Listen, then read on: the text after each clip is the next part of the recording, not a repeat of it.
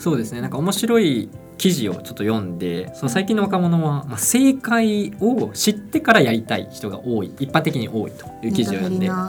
結論先に見るやつそうです。でそれは、まあ、ネットの社会が関係しているのかもというところがあって、やっぱり Google で調べれば何でも出てくる。何でも出てくるというか答えかどうかは分からないけど何かは得られそうだという意味の Google を使うことができる、うん、情報の確からしさとかそういうことは置いといて、うん、何か知られるっていうところの生活に慣れてしまった我々世代は何かこう苦労してやってみるとかとりあえずやってみるみたいなことが一般的に苦手やりたくないという人が多いという記事を読んで、うん、なんか寂しいなと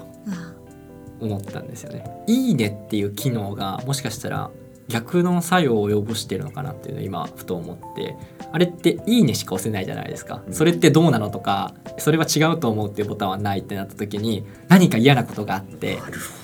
つぶやきました、うん、みんなどう思ってるか分かんないけど「いいね」しかないんですよね、うん、でそれをややもするとほらだからみんな自分のしかもそれって自分のフォロワーだから、うん、自分の仲いい人たちはみんなこうやって思ってるんだみたいな。だからやっぱり、あの人がとかこの行動はとかあの人が言ったことって間違ってるよねって自分を正当化できる、正当化できるというか自分を正当化することに何の懐疑も抱かない。本来であればそれは違ったよねって見方をする人がいてもいいしそういう反応をする人がいてもいいのにアクションとしてそれを示す人は少なくて、かつ SNS がもう当たり前のようにあるからもういいねしかない。共感しかない世代。エクストリームな分かり方をしている気がして反応として「いいね」をするか炎上するかっていうどっちかっていう。真ん中なくないっていう。本来であればその人格と意見を切り離してそこで議論してお互い影響し合った方がなんか面白い意見生まれそうじゃん。あるいは人生豊かになりそうじゃん。だけどそれがなくってもう全然何も考えずに思考停止でとりあえず上がったもんに「いいね」してで相手はなんか肯定されたって思うかもうなんかクソリプ送って 炎上するかどっちか。でこのクソリプも別にクソリプだと思ってるというよりは批判した、あのいい意味での批判。議論をしたくて。議論したくて何か言っただけなのかもしれないけど受け取る方はもうこれなんかすごい人格否定されたと思ってめちゃくちゃ強い言葉でまた返して炎上が始まるみたいな。なんかその2つしかないみたいなことでそれがまたそれはあくまでも例えばツイッターで起きてることだとしてもそれがリアルな人間関係にも起きてるんじゃないかなという気がしていてだから何言ってんのこいつと思ってもあそうだねいいじゃんって言っちゃう癖がもうついちゃってるみたいなことで炎上はできるだけ避けるみたいなえつまりイコール批判相手の心に土足で踏み込むことは極力避けるっていう行為が生まれてる気がする。批判をするとか考えに対してこれを議論したいっていうことの余裕度が下がっているのかなと思いますね、うん、自分の意見に対して何かを言われるということそのものがもうなんか自分の権利を侵害されているかのように捉えられてしまってその本来は自分はこう思う違う人はこう思うでどうするかっていうところを一緒に考えていくところが健全な気がするのにいつの間にか自分とあなたの考えは違います。はいどっちもいいですねって言って何も生んでないだけの、そうですね、いいいいいいそれそれ。それ確かに。何も生まないってそれはだから肯定するだけでは何も生まれないよっていうことですよね。だからテーゼに対してアンチテーゼが本当あるべきでで人テーゼに行くべきだ。そうそこでもすごく日本人が不得意とするところで、うん、でもちょっとねまた話変わるかもしれないけどなんかトーンポリシングって言葉もあるじゃない。つまり言ってる中身と言い方は切り離して考えようよっていう考え方、うん、うん、あのグレタさんとかが批判されるじゃんよくそれで。まあ言ってることはわかるけど、まあこれあえて言うけど小娘が汚い言葉で大人を批判したっていう構図になっちゃってトーンポリシングをされてると。でこの野郎みたいになるじゃない。それはちょっとだけでもわかるのよ。本当はだから自分批判したいならいい意味でつまり生産的な批判をしたいのであれば言い方も丁寧にした方が多分よくってそんなつまらないところで引っかかってクソリプを送られるぐらいであれば改善した方がよくないと思うところもちょっと僕はあるんですよ。で日本人はそれめちゃくちゃ下手だから切り分けられないことを前提にした方がいいんじゃないかなと僕はちょっと思ってる。批判することってある種の相対だと思うんですよね自分ある人の肯定に対して批判するということはその肯定を外から見てこう思う。要は肯定と肯定だったら同じものを見てるのと一緒なので批判ということは違うこと違う外から見てる側面なのでこれで批判と共感で一つのものになっていると。考えた時にこの批判のやり方みたいなものを学ぶことも成長の過程で必要だったのかなとあえて過去形で言うと。 super agree です。 super agree。 super agree です。スス super agree です。ーパー agree です。多分英文法的には間違いない間違いない形容詞ではないね agree は。動詞だから。absolutely agree。いやいやこの知識。あのそれで言うと久志さんと良平はめちゃくちゃ上手なんですよ。その中身と you うん。意見、そう人格と意見を切り離すのがめっちゃ上手。うん。で私はめっちゃ下手でうん。難しい難しいからいやなんか私企画書に意見言われたらなんか結構人格的にもへこむし別にそれは悪いことだと思ってなくて直す気もないんですけどうん。あの甘えたことを言うと批判の仕方もうちょい考えてよとも思うくて。今話を整理すると、うん。仮に僕と良平君が批判の仕方がうまいと。うん。つまり相手を不快にさせずに相手と相対化する意見を述べられるテクニックを仮に持っていたとするじゃないですか。逆です。あの受け取るのがうまいです。あん？あ なんかそれは受け取るやり方かなと思っていて、うん。自分は結構 ごめん僕があのアホなまま進んでるのがちょっと気持ち悪い。いやなんかまあ受け取り方って結局伝え方にもつながるので。あそうあでもそうかもしれないです。ごめんなさい。あいいんですよ。全ど然。どっちから見るかなって話なんですけど、うん。自分は基本的に人を信じるタイプなんですよね。うん。目の前の人を信じるから、うん。だから何か言われる時批判される時でもこの人はきっと自分の人格を否定してるわけではないっていう信頼をしてる人からの批判。だからもちろん僕も初対面の人にいきなり言われたらなんかすごい僕のこと嫌いなのかなとかって思うけど、ややっぱり信頼関係があるとか好きな先輩からもうちょっとこうした方がいいよとかここはこうだったよねとかこれは多分できてないと思うみたいな話はこれは純粋に批判というかこうもっとこうすればいいんじゃないっていう考えとして受け入れられるんですよね僕は。ってなった時にそれは自分の受け取り方もあるんだけども逆に伝える時もその心を持って伝えるようには自分はしているという自分のうんなんていうか思いかなとただそれが相手にそう伝わってるかどうかはまた別の議論で自分が少なくとも何かこうした方がいいのではみたいなことを伝える時は少なくとも自分はあなたのことをすごく、まあ、人間として好きで信頼もしているしあのだからこそ言うっていうつもりそういうマインドセットで言っているつもりではあります。いやでも今の話は信頼つまりトーンとか言い方の問題よりも信頼の方が重要だよねっていうふうに僕は受け止めましただからどういう人間関係を構築してるかによってそれが否定なのか批判なのか分かれますよっていう感じなのかなああツイッターの知らん人に批判を言われても信頼してない知らん人やから攻撃に感じるってことですか？とそうそう。だからまあツイッター上でもなんか同じバンドメンバー内のじゃれ合いみたいなのあるじゃん。うんうんうんでその中にこのクソ野郎みたいなのがたまにあってもそれじゃれってるだけでうん。受け止める側も「いややめろや」みたいな感じになる。うんうんこれはもう見てて微笑ましいし、うん。お互い信頼関係があるからそんなこと言えてるんだなみたいな。うんでも全然知らないやつからこのクソ野郎界から失礼しますクソ野郎ってそう喧嘩売ってるだけだからやっぱりベースは信頼関係なのかなみたいな気がしたんだけど、うん。でそれに関してはでも逆に僕は亜美さんに聞きたくて、うんうん。信頼関係があった上で、うん。えっと、トーンの激しいうんうん。批判が来た場合はどう思いますか、うんトーンが激しい人に信頼しないからへこむと思います、僕が急にうん「もうちょっとでかい声で喋れやもう何度言わせんだよ」あー嫌いになります。ダメじゃん。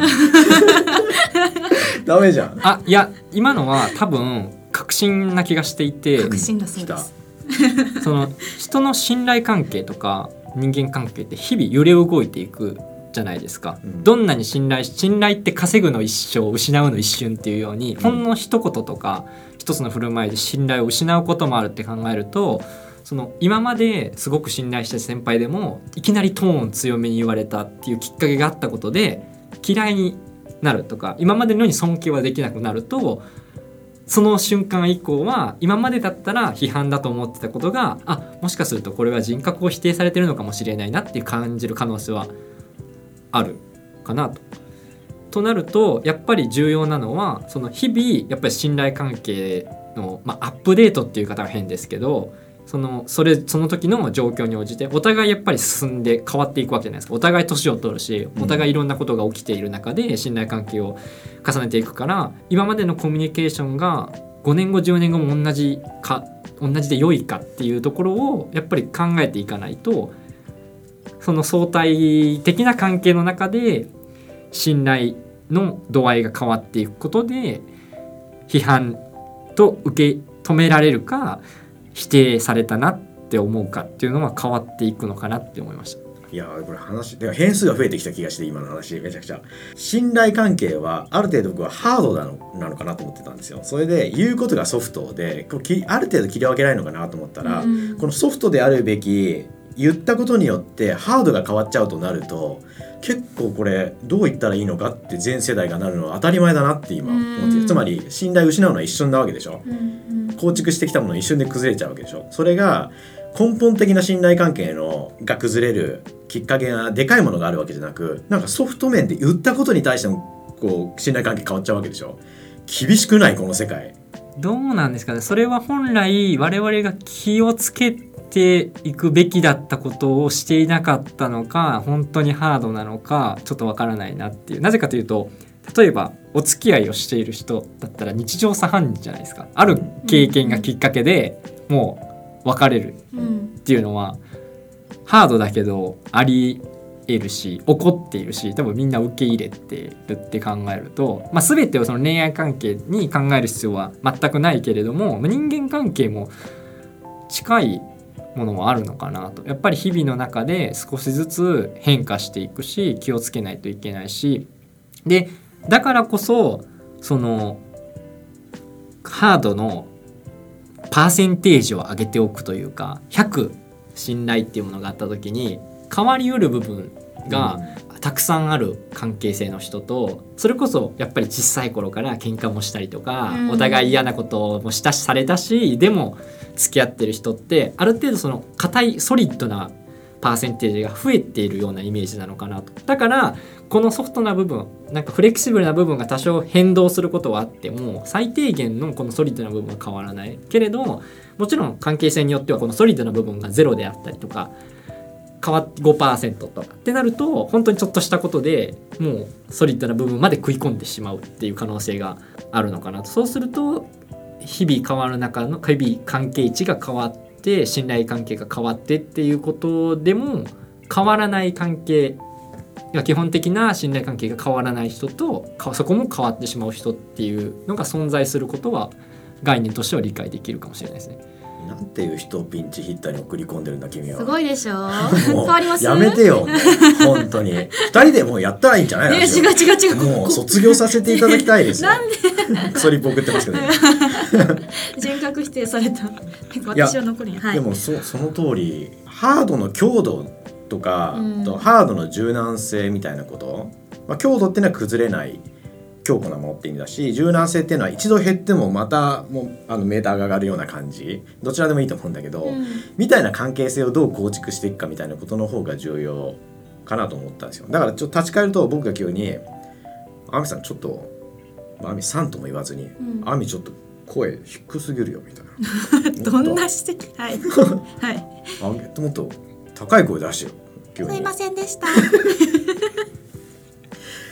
で僕はすごい強い言葉で言ったとするじゃない、うん。でこれ人間関係崩れるでしょ多分、うん。でしょ、い。だからこれだからハードの部分がめちゃくちゃ弱いわけですよ。フレキシビリティも弱いわけですよ、だから僕は亜美さんには何も指摘しません。逆なんですかフレキシビリティが高すぎるんじゃないですか？お要は可変部分が多いからうん。そのちょっとしたことでこう揺れ動く。ハードな部分が増していけばフレキシブルな部分は減っていくので要は0から100のゲージがあって50%はもう絶対に減りません。ってなった時に可変部分は50じゃないですか。ということは何かあってもミニマム50%は担保されている信頼関係と、うん。ハードが5で可変部分95%だと嫌なことがあった、まあ、ポイントと仮に仮定したら嫌なことがあって嫌なことが嫌なことがあったってなったらある瞬間でもう信頼度がミニマム5%になる。うんなった時にうん私と久さんはそれ今えそうなの？マイナス5%ぐらいだ。っていう話をしてたんそうそうそうそう。ですかね。人の心に土足で踏み込むにはっていうか土足で踏み込んでもいい関係を作るにはどうしたらいいのかみたいな話になってきます？これ。あでも同じことだと思っていてうん踏み込むためにはハードの部分をどれだけうんうんあの上増しできるかはいはいはい。構築できるかみたいなところ。どうやったら上増しできるんやろ？なんか両兵とはある気がするんですよ。私両兵に何言われても傷つかへんというか。うん。多分。は世代が一緒やから。いや違違うと思ってい違うみたいてです。いや世代が一緒だってそしたら批判だからね。否定じゃないからね。そう。だってひ世代が一緒だったら世代が一緒の人全員に仲良くなれるけど、そうではないってなった時に、うん。やっぱりこうあれか。あれだ。何よどうぞ。何？どうぞ。なんだよ。え京都大学総合人間学部総人広場で遊んだ思い出？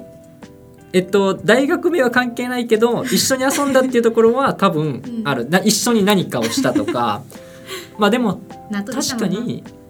うん、大学の受験をしたっていうのはもしかすると結構でかいのかなと思っていなてそのおんあの日あの試験会場であのプレッシャーの中で、そう、問題はい。同じ問題を解いた人たちっていうのはやっぱり何かこう一緒にやったみたいな、うん。しかもその時当時は知り合いでもないわけじゃないですか、うん。全然違う教室の全然違うところにいた。なんかこう全国からのライバルがうん。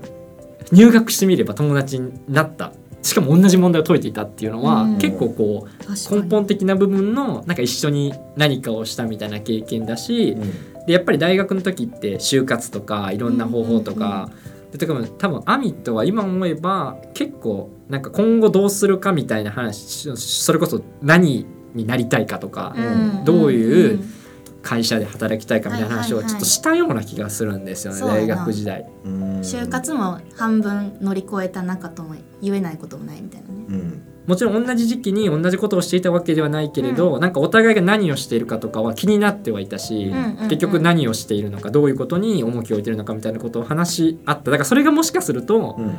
土足で踏み込んだのかもしれないですね。確かに土足で踏み込まれた思い出があります。いや今のなんかねトートロジーなんだけど土足で踏み込むためには土足で踏み込むことが必要だっていうあの小泉公文みたいになったんだけど まあでもそういうことなのかなと思ったのともう一つはねこれ今の話していただいたことの気づきででかかったのは多様性と全く逆行するんだけど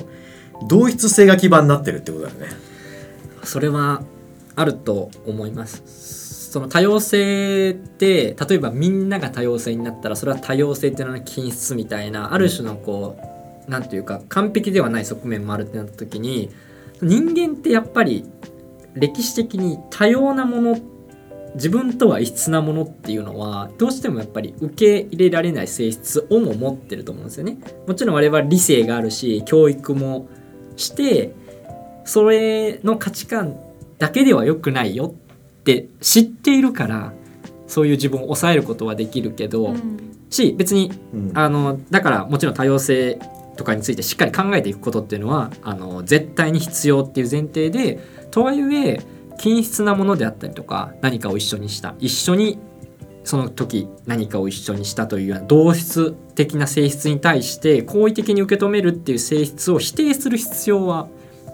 ないのかなと。というかそういう同質なものがいっぱいあるっていうことがもしかすると多様性の担保されている状態なのかもしれなくてその同質性のバブルの中で他のその同質性のバブルを受け入れられないのは問題だけれどもそういうバブルが他にもあるよねと知っていること相対化されているっていうのは多様性を考える時の、まあ、基本の木として成り立っているのかなと。なんて人連れてきたの？2回目。言語考えですよね。なんて人連れてきてるんだ？うん。いやあのすごい今いい気づきがあってまあこれでもドストレートに言うとなんかリスナーさんのいろんなまたそれこそ批判を生みそうだけど、うん。同質性が否定されすぎてるなっていうのはすごく思ってこれやっぱり心理的安全を担保するとか土足で踏み込むための大前提になってるっていう感じ。例えばさっきの、まあ、これもすっごい誤解を生みそうだけど京都大学の同じ学部に入った仲間っていうのは同じ、まあ、いわゆる客観性の偏差値というレベルにおける同一性を持ってるって前提があるからこういう言語を使っても大丈夫だよねとか、うん。この手のジャンルの話をしても大丈夫だよねという完全なる同一の上に成り立っている心理的安全性の上で土足に踏み込めてるっていうのが確実にある。確かに。っていう気がします。多分日本の大学はそうなんじゃないですかね。偏差値とかのどの偏差値かっていう意味ではなくてやっぱり自分と同じ日に同じ問題を解いて合格している人が自分の同級生ってどう考えても無意識のうちに自分が学んだああいうことはもう知っているよねっていう前提で喋れるはずなんですよね。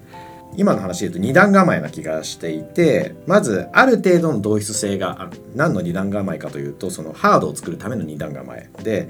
まずはここは一緒だよね。ここは俺ら一緒だよね。っていう何かまああの同質的な基盤があります。その上でそれが心理的安全性になってお互い土足で踏み込めますある程度。そうするとお互いがどういう人間なのかっていう知ることができますっていうこの2段階があのさっきのハードのパーセンテージを決めてんじゃないかなと思っていて、はいでここが担保されることによってある程度はいろんなことを言い合える仲になってるっていうそういうことなのかしらと思って。だからいきなりなんか土足で踏み込むではなくって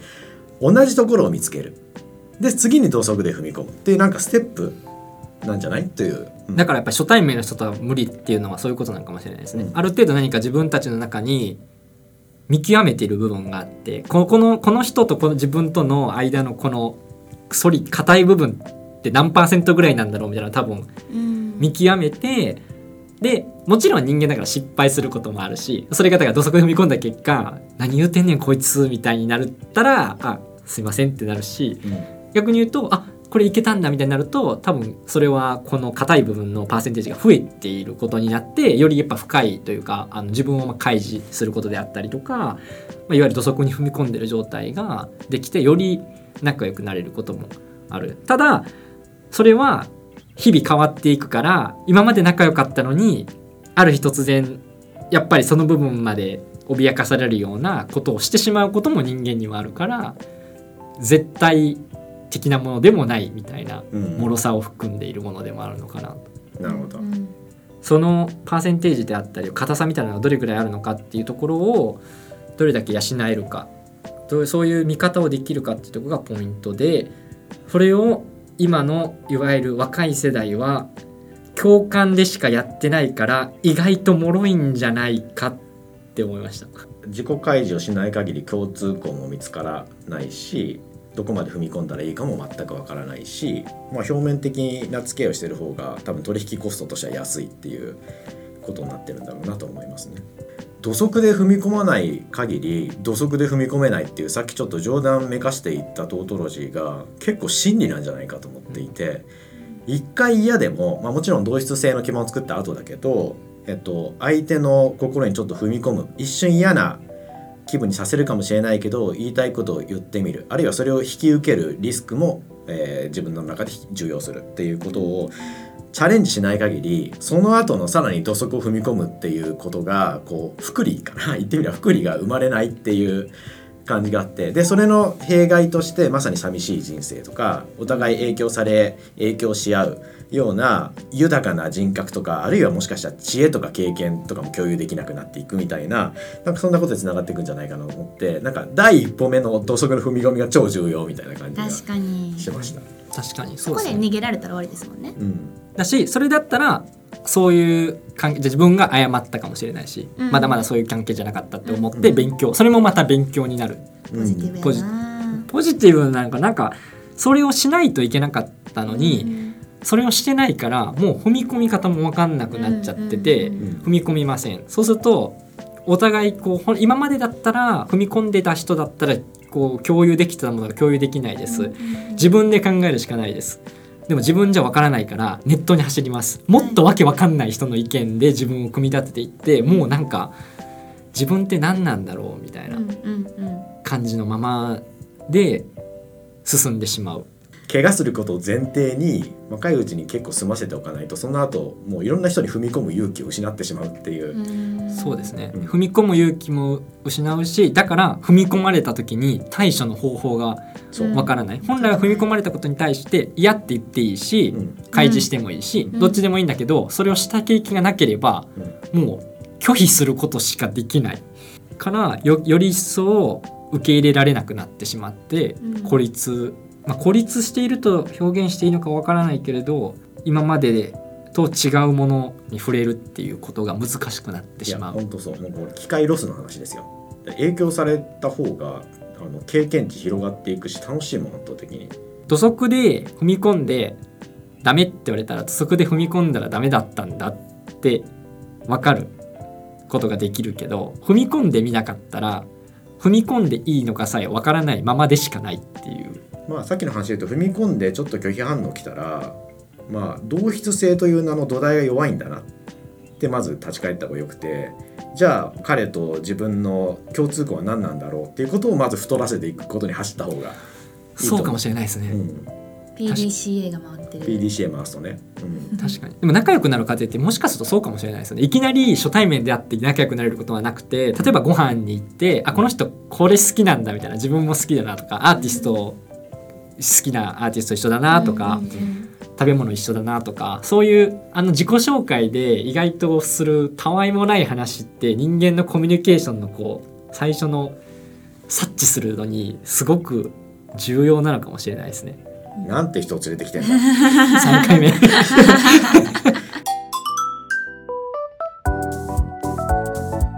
でもソリッドな関係の作り方ってなんかすごいどんどん難しくなってるなっていうかその小学校とか中学校の時とかってなんか地元一緒やなとか仁淀川で遊んだなとかなんかそれだけで仲間感ってあったけど大学から地元トークが通じひんから仲良くなるで言うと受験の話か、まあ、そのサークル何入ったみたいな話とか、まあ、そういうことしかなくて他はバイトとかも全部バラバラやしから作りやすいソリッドじゃなくてあの作っていかないかんソリッドの部分も必要になってるしあの社会人になるとなんか頑張って作りに行かないかんソリッドがめっちゃ大きくなってるみたいななんか努力しないと得られないもの得られないものなんやなっていうのが感じました。話しててちょっとだけ理論化できる部分があるとしたらまず踏み込むためには踏み込まなきゃいけないっていう話と、んじゃあその一歩目の踏み込みには何が必要かっていうと実はちょっと今の時代に逆行するような言い言い回しなんだけど同質性みたいなことがキーワードでどれだけ彼と自分は同じ人間なのだろうかというところがまずあの心理的安全性の担保になるっていう出発点であるっていうことかなと結論的には思いました。以上ですかね。はい、あちょ一個だけ補足いいですか？はい。あの久志さんとソリッド5%しかないって言ったのは全然冗談なんで大丈夫ですよ。それはみんなが分かってたこあとや今そうですか。あえて分かってないですよあえてあえてレコードのために記録のために入れ込んだかなっていうぐらいあそうそうそうあの視聴者さんに誤解を与えないためにね。5%もないんじゃないかな。ということではい以上ですかね本日。はいはいじゃあ本日も人間ラジオお聞きくださいましてありがとうございます。ありがとうございますあ。りがとうございました楽しかったですピンチヒットありがとうございます。いえいえこちらこそまたなんて人連れてきてんのすごいでしょ。